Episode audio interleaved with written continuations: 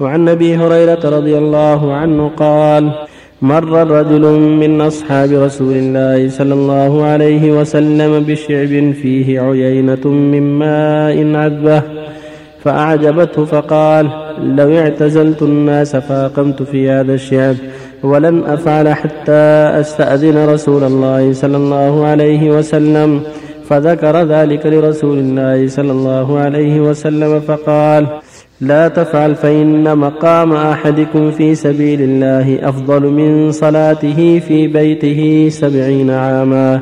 ألا تحبون أن يغفر الله لكم ويدخلكم الجنة؟ أغزوا في سبيل الله. من قاتل في سبيل الله فواق ناقة وجبت له الجنة. رواه الترمذي وقال حديث حسن. وعنه رضي الله عنه قال قيل يا رسول الله ما يعدل الجهاد في سبيل الله؟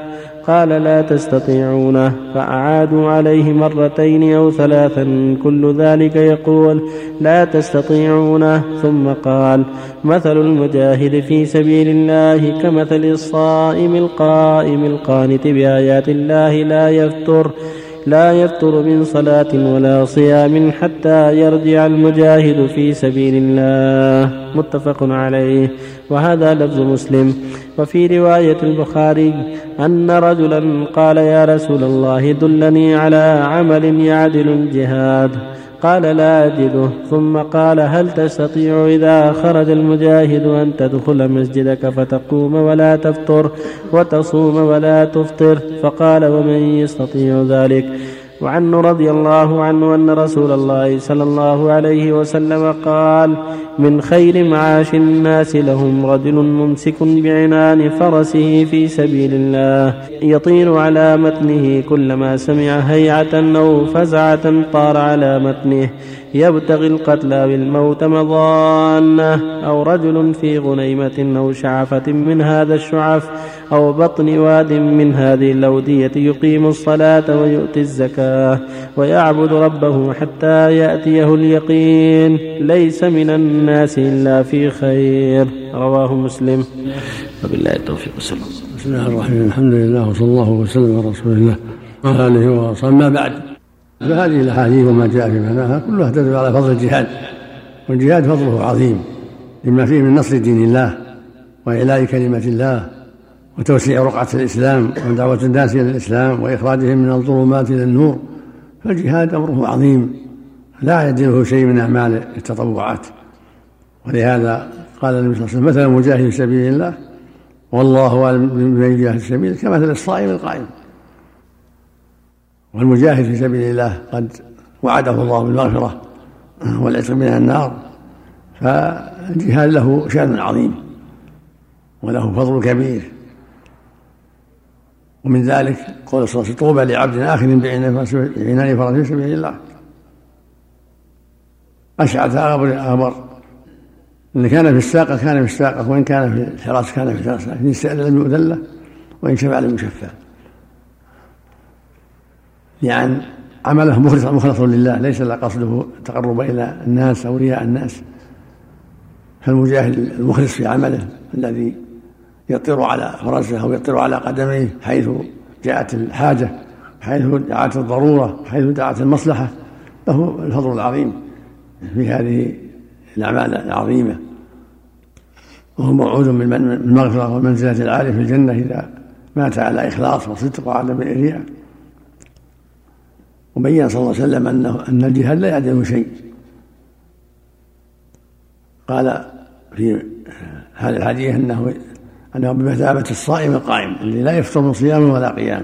في رواية اما انك لو طبقت ذلك لم تبلغ درجة درجة الصائم درجة المجاهد في سبيل الله.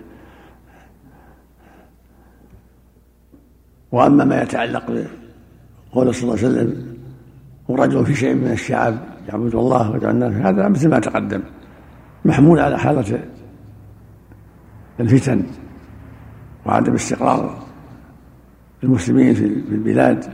يكون إنسان بعيد عن الفتن. في شعب من الشعاب يعبد الله ويدعو الناس من شره. كما قال صلى الله عليه وسلم يوشك أن يكون خير مال المرء خير مال المرء غنم يتبع بها شعاف الجبال ومواضع القطر يفر بدينه من الفتن. وفي اللفظ الآخر قيل أي الناس أفضل؟ قال مؤمن مجاهد في سبيل الله. قيل ثم مؤمن ثم من؟ قال مؤمن في شعب من الشعاب يعبد الله ويدع الناس من شره. فالحاصل أن الناس عند الفتن وعند خوف الإنسان على دينه يكون في شيء من الشعاب أفضل له يبتعد عن الفتن. أما في حال الركود وعدم الفتن فكونه مع إخوانه يصلي معهم ويصوم معهم يعلمهم ويتعلم ويستفيد ويفيد. أفضل من اعتزال وفق الله الجميع من قتل في معركة هل يسمى شهيدا؟ سواء قتل في المعركة ولا ولا خارج المعركة يسمى شهيد.